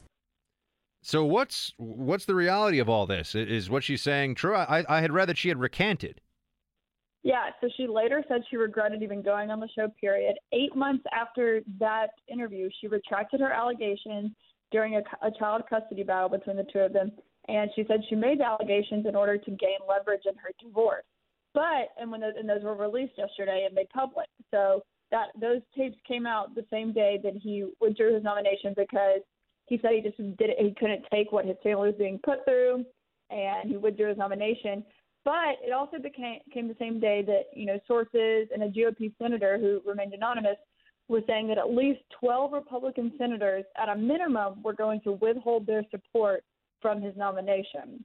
So he really had no option but to withdraw. This is also uh, just reminds me, Kaitlan, of how people don't really know this, and I think they should. That Barack Obama's favorite political maneuver when he was running for first state senator and then senator from Illinois was he had not one but two of his uh, political opponents sealed divorce records unsealed. That uh, and I believe it was David Axelrod at the at, at, at whatever his paper was in Chicago. Was it the Chicago Tribune? I can't remember. Um, but went and petitioned a judge to unseal the divorce records, and they he did that twice in order to defeat political opponents. So when people always present this image of Barack Obama squeaky clean, above reproach, you know, a guy who never would do anything wrong, and you know, no, actually, he unsealed divorce records two times of these opponents. Yeah, it shows you just how ugly politics really is. That they will dig up things that you did 20 years ago, or even didn't do in this case. You know, just things that she alleged that he did, and that's something that brought him down, which we saw today. It's been a very chaotic week for Donald Trump's, you know, cabinet officials and nominations. Yeah, we have uh we have the uh, Harward former Navy SEAL um, Harward is supposed to be now taking over as NSA. Do you have any updates on that? Yeah, so he has you know, reportedly been offered the job by Donald Trump himself, but it wasn't immediately clear if he was going to accept. He said he needed to take a few hours to think it over, or maybe a few days. So it hasn't. It's not clear if he's going to accept after Michael Flynn resigned on Monday. Yeah, look, uh, this is Vice Admiral Harward would have to understand that he's a he's. I'm sure he's just been a, a patriot and and and a warrior and a public servant his whole life. And even if he tried to bring that ethos and that alone into the role of NSA, because he's attached to Trump, they're going to go after him with everything they've got. The media's going to, you know, if if he gave somebody a wedgie in the seventh grade and hasn't apologized, we're going to hear about it. Exactly. And, uh, you know, there was the piece, you know, the political assassination of Mike Flynn, which is what a lot of people saw this as. And, you know, people were skeptical of why he was in so much trouble over the phone call and misleading Vice President Pence. And even today, during his meeting at the White House with uh, Benjamin Netanyahu, Trump said that he thinks that Michael Flynn has been treated very, very unfairly by the media, which he called the fake media, which I guess is his, you know, new nickname for the outlets that he doesn't like. He used to call them fake news, but now they're fake media. But even he said that he thought Mike Flynn was treated unfairly, and you know that there was just leaks that brought him down, which he called a criminal act. Kaitlan Collins is the Daily Caller's White House correspondent. Congrats, Kaitlan. That's awesome. Uh, everybody should go check out her pieces and her colleagues at dailycaller.com. Kaitlan, we'll have you back uh, next week if you're around, so we'll talk to you soon. Sounds good. Thank you, Buck. All right, take care. Uh, phone lines are open 844 900 2825. The Freedom Hut is a rockin'. We'll be right back. All right, Team Buck, you're lighting up the lines. Let's take some calls. We have uh, Dave in Virginia calling on, uh, listening in on WKCI. Dave, great to have you. Uh, thank you for taking my call. Uh, I'm intrigued by a couple of things. One, uh, Flynn being from the intel community, the three letter agencies, if he had that, or having had that conversation even as a private citizen, would he have not probably known, suspected, known that his call would have been intercepted and likely recorded because he is from that world, if in fact he, or from a call to the Russian ambassador, number one. So then, you know, if that's the case, it, you know, what does that do in terms of his reaction that he withdrew, knowing that he his call was recorded? It's there. But the other thing you mentioned in, in, that was intriguing was uh, if it was brought through legal issues, then it had to go to the Attorney General. And who's the Attorney General? Well, under Obama was Loretta Lynch. So it wasn't an issue now of the intel community. He may not have been caught up in that and not thinking it was intercepted and recorded. But now maybe it was caught because it was under in legal, uh, you know, for. Uh, So you think DOJ under Loretta Lynch may have put a uh, may have uh, have put out a um, uh, a tap, a wiretap on his phone, on, as part of a criminal investigation? Is that what you're is that what you're suggesting? By the way, I, I don't think that that's beyond. I don't think that's beyond comprehension. I think that might have happened. Well, if you're just because you're paranoid doesn't mean they're not after you. But point being is that from a standpoint, Because remember, it was I, I don't mean to interrupt you, Dave, but Sally Yates, who was the acting attorney general, was the one who brought this stuff to the Obama White House's attention. Uh, the acting attorney general is usually not aware of you know an intelligence collection like that unless there's a reason. Usually, you say usually. That's the catchphrase. You got to remember the DOJ was not operating under usual. Uh, Of course. No, that, I, I'm not that. saying that the usually there is not dismissive. The usually is, yeah, I think there. I think this may have been the unusual. So, but again, I'm just curious as to what uh, was this recorded because of the intel world, because of who he was talking. Dave, to, are, are you current or former military? By the way, I'm just. I have a hunch. Um, You don't want to answer? You don't have to answer. Okay, fair enough. You have facility with this topic, though, sir. I will say. What was your question? Uh, but again, I just wondering if it was trapped and recorded because, well, of three things. One, because it was intel. Two, law enforcement. Three, there's technology outside of those two, two communities that would have allowed that to happen. And lastly, and this is a wish list, the corrupt media. I wish someone would have a website well published and say this journalist is married to that political hack. That hack is married to this person. So the general media could start seeing the nepotism, the cronyism, the incestuous world, and really see what the media is. Oh yeah, I mean I can think of some off the top of my head. Right, you've got uh, Ben Rhodes, Deputy National Security Advisor for Strategic Communications under the Obama administration, the brother of uh, I think is, is it uh, David? I forget uh, the brother of a guy named Rhodes, last name, who runs uh, CBS News. So you know, for for example, You know it. You know it. A few people know it, but make it public awareness. yeah, no, I hear you. Well, I try. I mean, we are on a nationally syndicated radio platform right now, so that helps a little bit. Well, somebody could get the website, and then then next time, so when he takes a question from that crooked media and said, "By the way, how's your wife doing over at the, you know, the DNC, or how's your husband doing, or your son doing?" To really expose the crooked media. All right, David. Astute and excellent questions. Uh, great call. Shields high. Thank you for giving us a ring. Lori in New Jersey. Is this the Lori? Original Saturday Squad Lori? You're you're right, Buck. It is indeed. Hey, Lori, how are you? Oh, my my my original Saturday people from years ago. You're the. You're, uh, it's so nice to hear from you. Buck, I'm pretty sure I was actually the first caller. I think you might have But been. In any event, This is amazing. This is like full circle. I'm gonna cry. Buck, I'm already crying. I'm so proud of you. Thank you, Lori. Um, it's absolutely great. But anyway, on to the business because I was told to be succinct, and I will do my best. Yes, ma'am. Uh, and kind of following on from, from the previous caller. Now, my understanding is that an intercept of these calls from a U.S. person, doesn't matter who it is, to a, for, a non U.S. person, who happened to be the Russian ambassador, would be permissible. The actual intercept is permissible, in fact, expected, because one end of the conversation is not a U.S. person. So, I keep so hearing that. go ahead. Is, isn't that true? I, I think that's true. So the actual intercept itself, assuming that's true, the actual intercept is, and I use the term loosely, a-okay from a FISA point of view.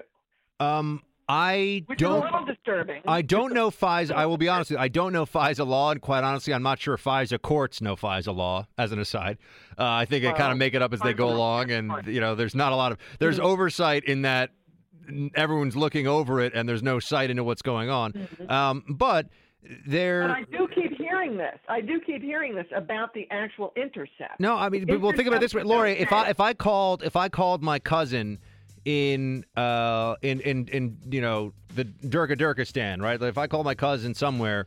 And and they intercepted my phone call. That wouldn't be admissible against me in a court of law. That would be intelligence collection, right? Which is different from Yeah, collection. right. No, it's legal as So collection, but it's legal. But that's making- why it's marked top secret because it's intelligence Right, okay, information. Okay, Yeah. okay, but go on because we heard this from earlier in the day from the Reason uh, magazine person. What are your thoughts as a former member of the intel community about that? These some people say these leaks. Lori, Lori, let's hold you. Lori, hold, let me hold you through so we can finish this on the other side of the break. All right, stay with us. We got a commercial. We'll be right back in just a few.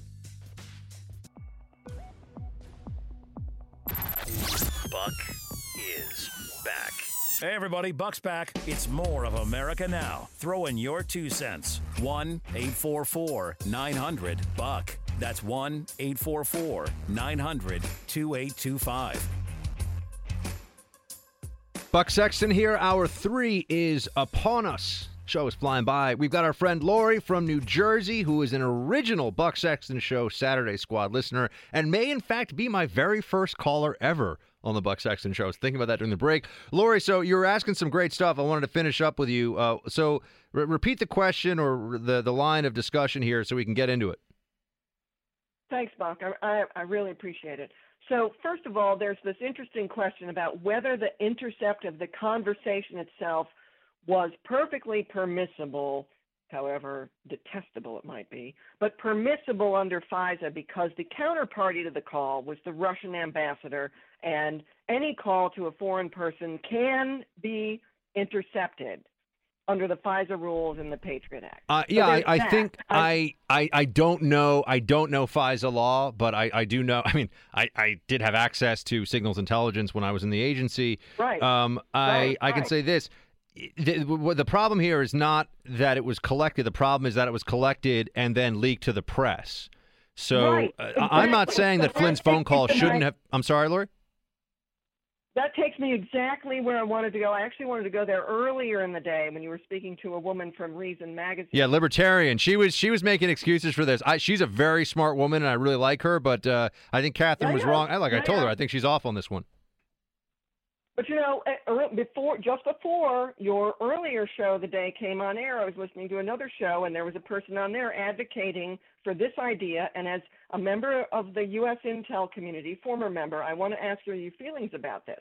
These people are advocating for the idea that members of the intelligence service, it, it, their, their leakings, their leaks, are not only excusable, but it's actually their duty to leak them. Yeah, no. Now, I, see, that's that, that's what I've been saying. That you know, if you leak, it better be some. You better be exposing malfeasance and imminent threat.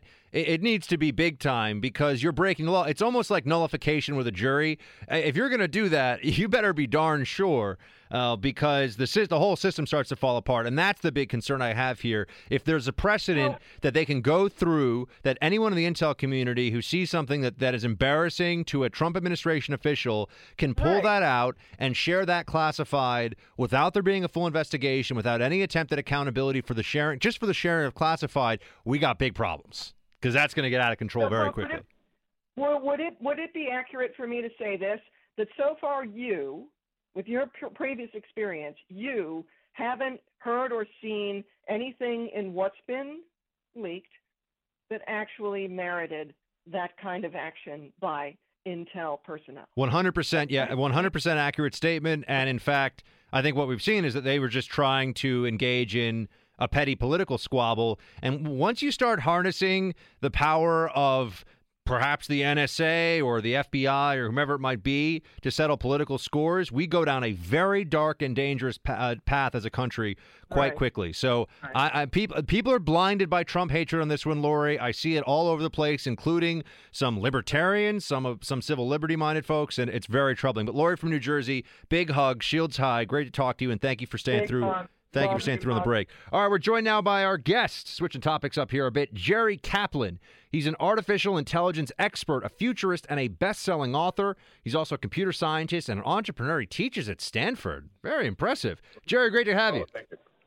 Thanks. Uh, it's nice to be on your program. I appreciate it, sir. So, first off, Fox News today had a story. Wanted you to tell us about it. You can now pre-order the world's first certified commercial flying car. I thought I thought that was still just for the Jetsons. We got flying cars in the future. I'm freaking out over here. Well, uh, I haven't seen the news, so this is news to me. Oh, Um, okay. So you're a futurist, but we haven't seen the news today. Fair enough. Well, for, for somebody who's been stuck in a traffic jam for the past hour, it sounds like a great idea to me. I hear you. Uh, uh, but uh, I've I have not seen a flying car. If I did, I wouldn't even know what it was. So I'm not. Uh, I don't think you need to worry about it. And uh, if you want to place an order for it, go ahead. And I, I've got a bridge I'd like to sell you too. Okay, so you're not. This doesn't look like it's coming out that soon. That you don't seem like you think this is going to happen that soon. Fair enough. But you are an artificial intelligence expert. Where is the, I keep hearing about AI. There's the terrible movie AI, Steven Spielberg film, which I thought was garbage. But I keep hearing about how AI is going to change jobs, change the future. What is going to change in the next few years because of artificial intelligence? What can we actually point to and say that's not just theoretical, that's real, it's coming, and it's going to affect the people listening right now? Well, there's a lot of stuff going on that's, I would say, very real and is affecting people right now. Uh, when you do search results, uh, that's uh, based a lot on techniques used in artificial intelligence. When you go on Netflix to pick a movie, they're using machine learning techniques to make recommendations. I know Netflix knows me so well; it's very upsetting. I feel I feel like the Stasi has a has a listening device in my home or something. They know everything. Uh, uh, that's true. In fact, you you can buy one directly uh, from Google or uh, from Amazon. You know the Amazon Echo, and it'll be happy to listen to you all you want.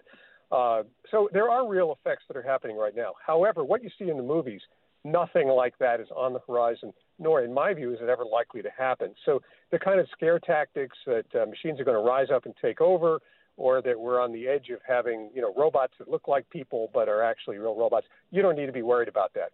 The effects on labor markets, that's very real, and that will be happening over the next uh, 10 to 20 years. Now, yeah, that I, want to ask you about this. I mean, you're quoted as uh, saying that the coming wave of artificial intelligence will rival the invention of the wheel. Before I ask you about labor markets, how will it? Uh, how so? What are the big things that are coming?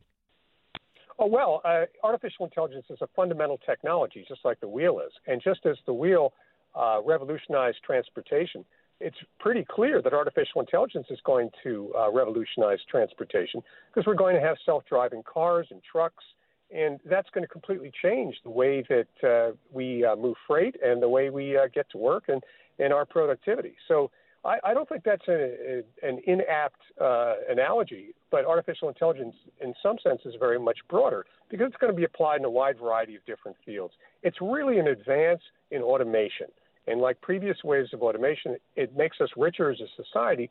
But on the short run, it also puts people out of work, and that's something I think we need to pay attention to and be careful about. Yeah, let's let's talk about that. What are the jobs that are going to be uh, hit by automation, and and how can we both uh, prepare for? I mean, there'll be, uh, I would assume, productivity gains. It'll be good for some businesses, but also there'll be some layoffs. There'll be some employment, negative employment effects that come from this. When is that? How is that going to happen? And where? What industries do you see it hitting sooner?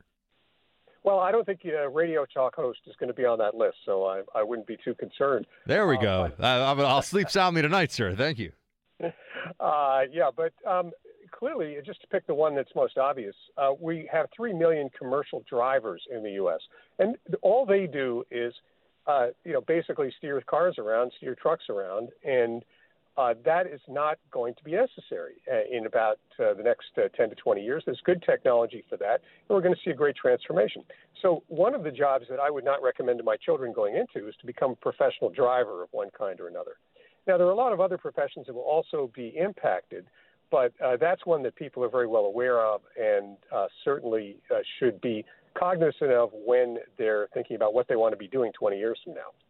Are we heading towards in the in the next few years uh, the conflu- uh, sort of uh, working together, cooperation, a, a a network of different technologies that would mean that you have Uber right now, which is ride share service, and there's others I know, but Uber is the best known that allows you to geolocate have a car come pick you up wherever you are. You've got self driving cars, and you've got Google adding in the AI side of this. All of those technologies will be able to work together, won't they? I mean, th- that's going to revolutionize transportation in a day to day sense for a lot of Americans very quickly. Absolutely. And when people think about this, they tend to think about it as though we're substituting, it's going to be just like it is today, but uh, you won't have a driver, uh, you know, you don't have to drive the car.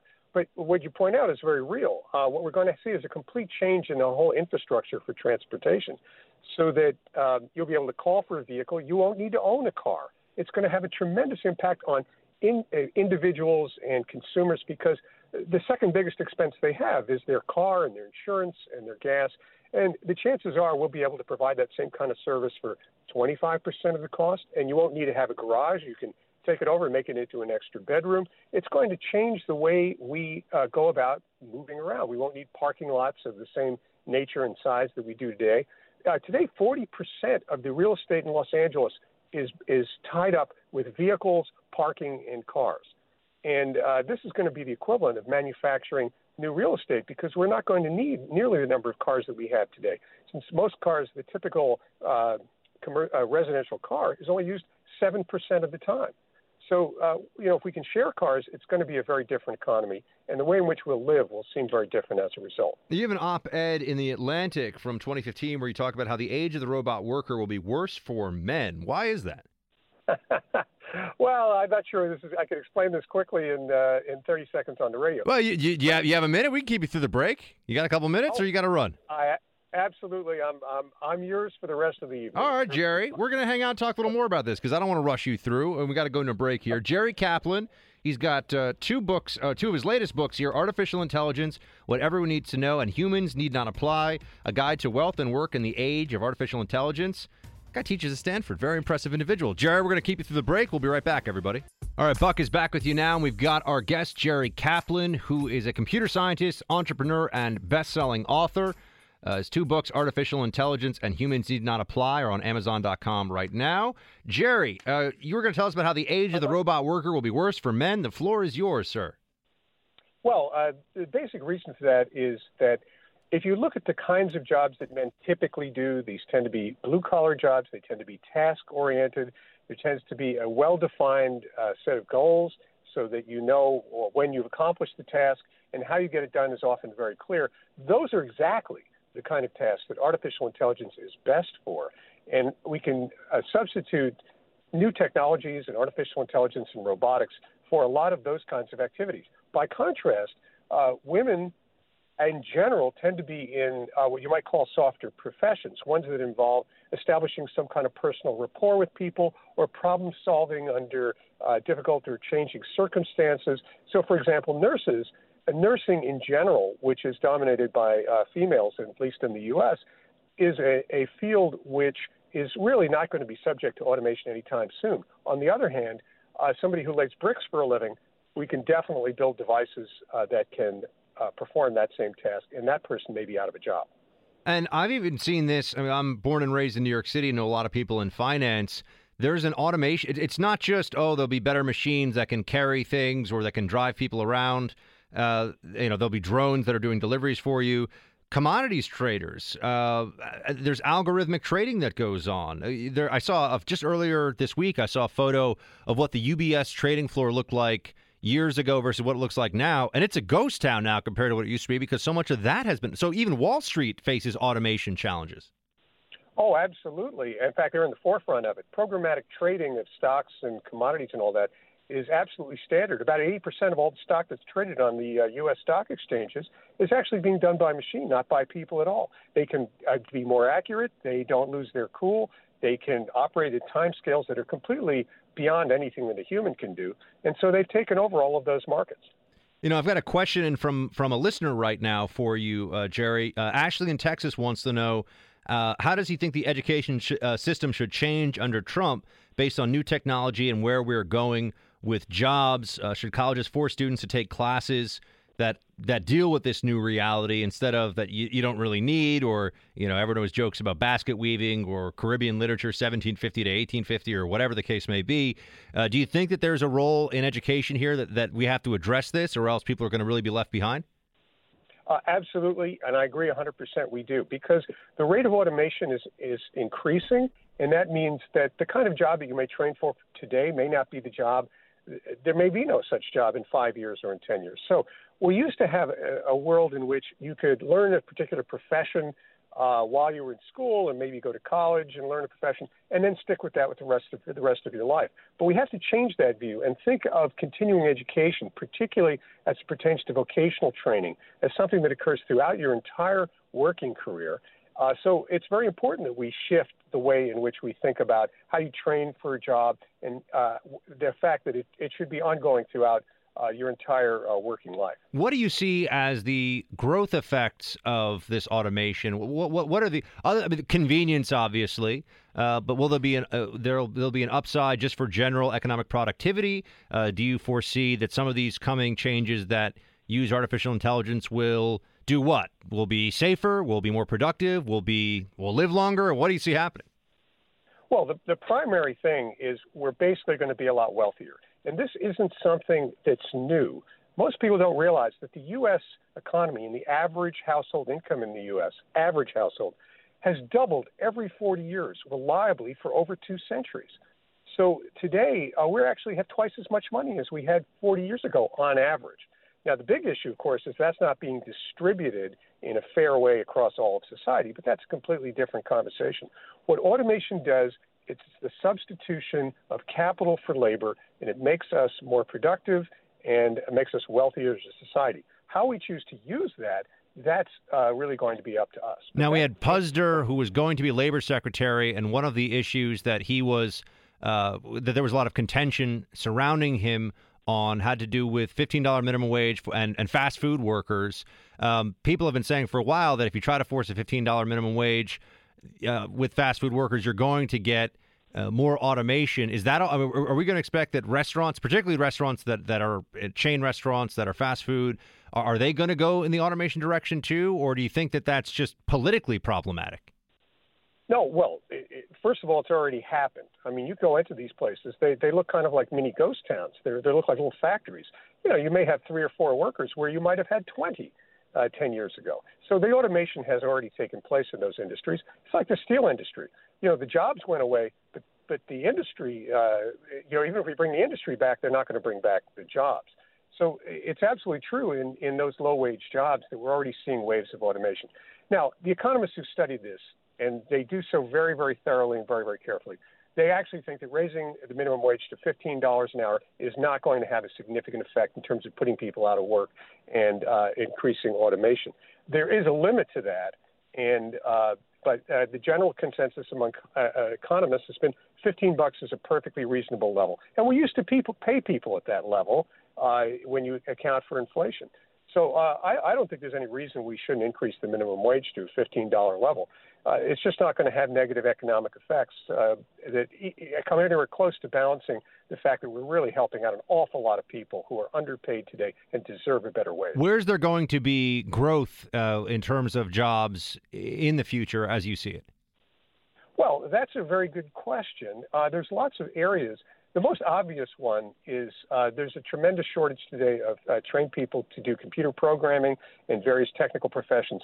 That's a big area. Right now, nursing, believe it or not, is a profession that uh, it's uh, there's tremendous need for for nurses. You got a big aging population, yeah. Right. And I, I don't know. People don't seem to realize this, but you can get the government provides a lot of information. You can get right on the internet. Go to uh, uh, I think it's BLS.gov. I may have that wrong. The Bureau of Labor Statistics.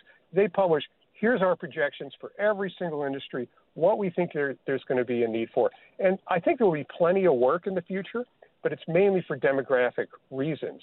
Uh, the truth is that the workforce is aging, it's getting older, and fewer people are entering the workforce. And as we see, I think that uh, the, the difficulty of getting a job is going to ease little by little over the next 5, 10, 15 years. All right, and one one fun one for you, Jerry, out of the sci-fi world. How far away are we from an android or cyborg army that actually threatens to overtake our government and the White House? I mean, is this like 15, 20 years away or 100 years away? Uh, it's it's uh, infinite. That's never going to happen. never. Okay. The idea the idea that robots are going to rise up and take over is just plain silly. You don't need to worry about it. There's no them there. These are tools. They're machines. They're just like our cars or our trucks or whatever it might be. Uh, that, that is that's a, a fiction that grows great for movies. I was going to say you've made the Terminator much less scary now.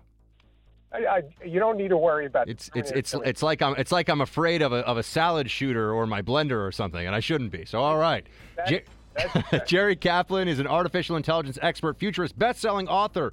Check out his two latest books: Artificial Intelligence: What Everyone Needs to Know, and Humans Need Not Apply: A Guide to Wealth and Work in the Age of Artificial Intelligence. Jerry, great to have you. Thanks for making some extra time for us. Great, thank you so much. Pleasure to be here. Appreciate it. All right, guys, phones are open 844 900 2825. The Buck will be right back. The things that matter most in your day to day life are too important to trust to just anyone. That's, that's why. That's why he's here. Buck Sexton with America Now. Sharp mind, strong voice. Buck Sexton. It was an assassination straight out of the pages of a spy novel. The North Korean dictator uh, Kim Jong un's brother, Kim Jong nam, was taken out, a hit, a professional hit at that, in an airport in Malaysia. What is going on here? What's the backstory? What does all this mean? We're joined now by our friend Gordon Chang. He is the author of The Coming Collapse of China and a Forbes contributor. Gordon, great to have you. Thanks for making the time. Oh, thank you so much, Buck. All right, Gordon, what happened here? Kim Jong Nam, uh, wh- just first, tell us what the plot was. You got a couple of ladies approach him at an airport. I mean, this is like something you'd read in Tom Clancy. Well, sure. You have two women. One of them came behind Kim Jong Nam, put a cloth over his face. After that, he felt some irritation. He felt unwell. He was then taken to a hospital where he died en route and clearly he was poisoned. Uh, this looks like a hit by North Korean leader Kim Jong Un, killing his half brother. The reason why this is important is because it shows that Kim Jong Un, the ruler of North Korea, really feels un- insecure. You know, when you have a regime where depends on legitimacy depends on bloodline, and you kill a blood relative, that's a heinous act, and that can destabilize Kim because people will think that that's crossing the line. So I think that you've got a very insecure ruler in North Korea. He's got an arsenal of long range missiles and he's got nukes. Now, the South Korean spy chief has said that um, this was a long-standing order, right? That, that, that he was supposed, and there have been other assassination ta- attempts on the half brother here. There was apparently one in 2012, um, but I think that essentially um, they had may have come to some sort of accommodation of the two half brothers. It's not exactly clear what's occurred here, but we got to remember that this occurred within the um, two weeks of two other events. One of them was we learned of the purge of the Minister of State Security. Also on Sunday, when they fired off that intermediate range missile, the head of North Korea's strategic rocket forces was not at the scene, which indicates instability and turbulence at the top of the North Korean military. So I think that this is significant in the sense that we now have three instances of instability. Um, we learn about them all within a two week period. So Kim Jong Nam, Kim Jong Un's brother, who was assassinated in this what in the a busy airport. He was in a Starbucks. Two women came up. One put a cloth over his mouth, poisoned him somehow. It all it all went down very quickly. Uh, why wasn't he claiming? Uh, wouldn't he want to claim asylum in some country? What is this individual's background? It seems strange that he he would uh, not try to find safe harbor somewhere. Well, there really is very few places of safe harbor. He actually had one, which is China. Because he was under the protection of Beijing from all accounts. Essentially, um, Beijing was thinking that it, he might be handy if they ever got rid of the other Kims. They could place him in his stead, really, and have him work for Beijing. Um, but he, it's, it's significant that uh, North Korean agents didn't try to kill him on Chinese soil. Matter of fact, Kim Jong Nam walked around Macau without security. You could go up to him, you could talk to him. He's very friendly, but uh, obviously in places uh, outside of China, um, you know, he was vulnerable. So they felt that they could get him, and that's what happened. And Kim Jong Un's reason for this, uh, I know that people say, "Oh, he's crazy," and North Korea is the hermit kingdom, and so anything that happens there just falls under this general description of, "Well, it's North Korea." Uh, but why would he want to take out his half brother? You said it's instability. I mean, what's what's the motivation here? Just does, is he considered a threat to the legitimacy of Kim Jong Un? Well, he was the oldest son of Kim Jong Il, um, and he was passed over and so he was possible, uh, you know, a possible heir to uh, or successor to Kim Jong Un. And obviously, the Chinese thought that way, and so Kim Jong Un did not want the Chinese thinking that they could install a Kim in his place. So, and from Kim Jong Un's point of view, I think that he was thinking that he was reducing the incentives of the Chinese to actually replace him. And the you you mentioned that the missile launch that happened, and there was a lot of media coverage of the Trump administration, uh, well, Donald Trump and his top officials in Mar-a-Lago planning some sort of response to this. Uh, what should the Trump team, uh, you know, they're coming in fresh. What should they be doing vis-a-vis North Korea? I think the most important thing for them to do is to impose costs on China. Um, Chinese banks are involved in illicit commerce with regard to North Korea. You've got enterprises selling uranium hexafluoride, uh, valves, and other components for the North's uranium weapons program. I think that we need to impose really stiff sanctions on China, like unplugging their banks from the global financial system. That would rock markets, but for the first time ever, it would tell Beijing that we were serious about protecting our homeland. And we were not serious in either the Obama or the Bush administration. So um, that's why China has continued to support the North Koreans. Um, ambitions to build the world's most dangerous weapons. Those guys are villains. We've let them be villains.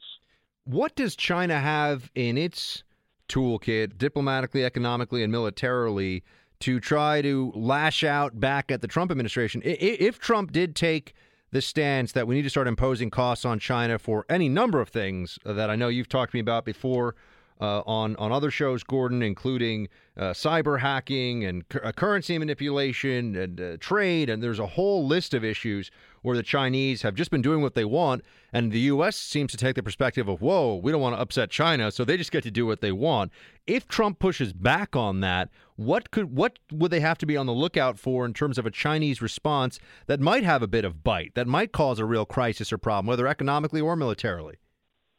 I think the one thing the Chinese could do, which would have an effect, would be to expropriate uh, American property in China.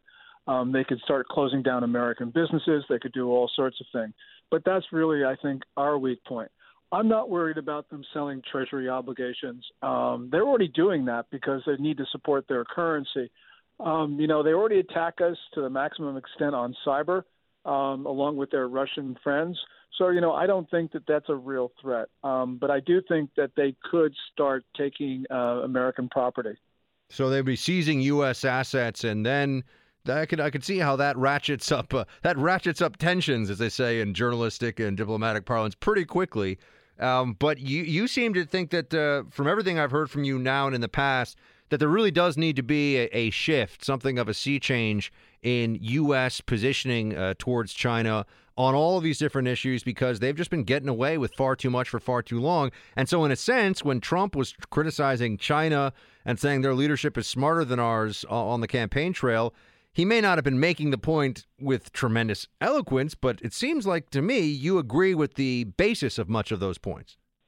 Oh, absolutely we need to have a radical rethink of our China policies because they're not working.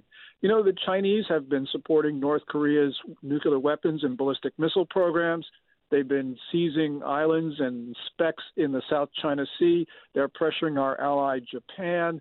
Um, you know, they do all sorts of things, and we do not push back because we're afraid of the Chinese.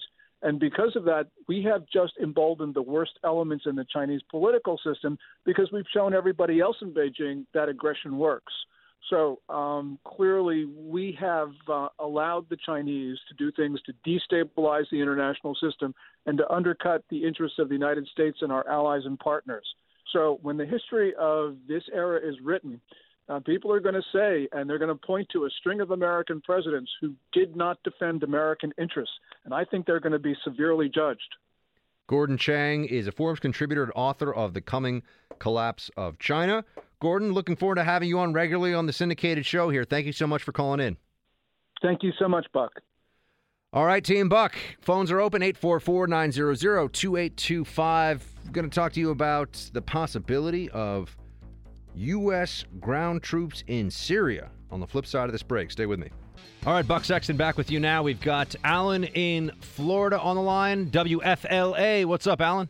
Yes, sir. Um, I was actually just questioning um, with your call screener.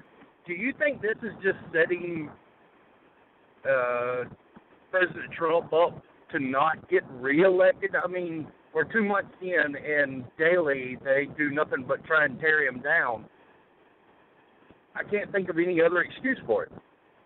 Well, no, I, I don't think they're trying to get to get him not reelected, Alan. I think they're trying to create enough anti-Trump sentiment that they can get him impeached and removed from office. I I think the media believes they can really do that, and they want some of his senior uh, senior advisors and uh, cabinet officials, if possible, to go to prison. I, I think that's what they want. I mean, when you've got you've got Congresswoman uh, Maxine Waters, uh, was that was that have her name right? Is it, yeah, Maxine Waters, saying that uh, that Flynn is just the tip of the iceberg with Russia. They think there's a lot more. Well, it, it's it's ridiculous. We've, I mean, uh, every president for I'm I'm fixing to be 50 years old. Every president I can remember has had you know some little something in their presidency that didn't didn't sit well with the press, but nothing this man does sits well with the press. They don't they they just don't like. Him.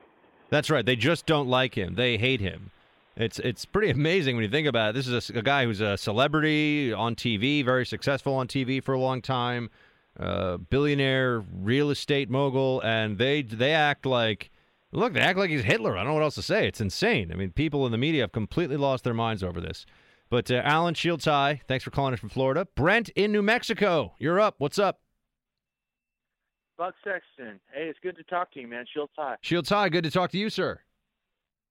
Hey, man, I I'm looking forward to your future. I think you got a lot of busy tones in your future. A, a lot of what? What? Well, I think there's going to be a lot of people calling into your show. Oh, well, thank you, sir. I, I hope so. Yes. It's coming. But anyway, um, no, I was thinking about the the hip, hypocrisy about uh, you know wiretaps, and I want to. Nobody listens to me. They want to listen to you, but um, I want to listen to you, Brent. What do you have? well, I mean, the wiretaps on reporters at Fox News when the Obama administration was doing it. Now, say that you know uh, Trump wants to get to the bottom of these leaks with these reporters and stuff. I mean, what say say that he wiretapped these reporters in order to find these classified leaks could you imagine the storm that that would create and uh, what mechanisms are in place for him to get to the bottom of this is more or less what I'm trying to ask. Yeah, look, I, po- I pointed this out on social media, Brent, that it, that Obama used the Espionage, uh, Espionage Act. I said this yesterday on air, but used the Espionage Act more than every presidency before him combined. And then on Twitter, I was writing about how he wiretapped journalists in order to crack down on leaks. And we have to hear about how Trump is a fascist dictator who's going to destroy uh, the First Amendment. Uh, look, there's there's clearly an enormous double standard at play with a lot of this. And if Trump did decide to wiretap journalists, I think you could assume that there would be just a complete fury over it. That there would be um, they'd be apoplectic. Uh, they they would uh, be you know banding together about how this is destroying a free press. But they were not willing to do that with Obama for obvious reasons that we don't need to go into right now. Uh, they just they were all in love with Obama. We get it. So Trump is operating under a different set of rules. Uh, I also think it's interesting that you have so many in the press are now untroubled by surveillance of a U.S. citizen making a phone call. Oh, okay.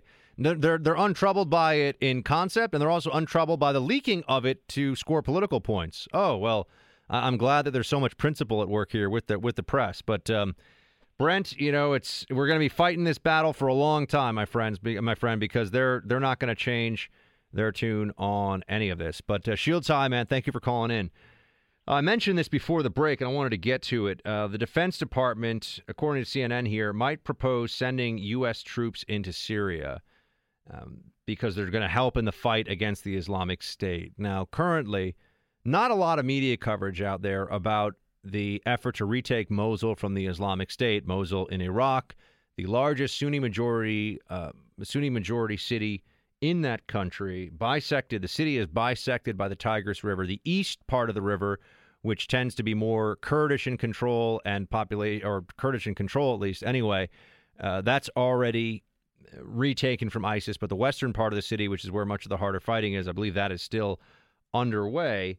Uh, there's also on the other side of the Iraq Syria border an effort right now to close in using Kurdish militias, uh, Kurdish militias that have some connections that are certainly troubling to Turkey. We're not as troubled by them here, but the Turks are.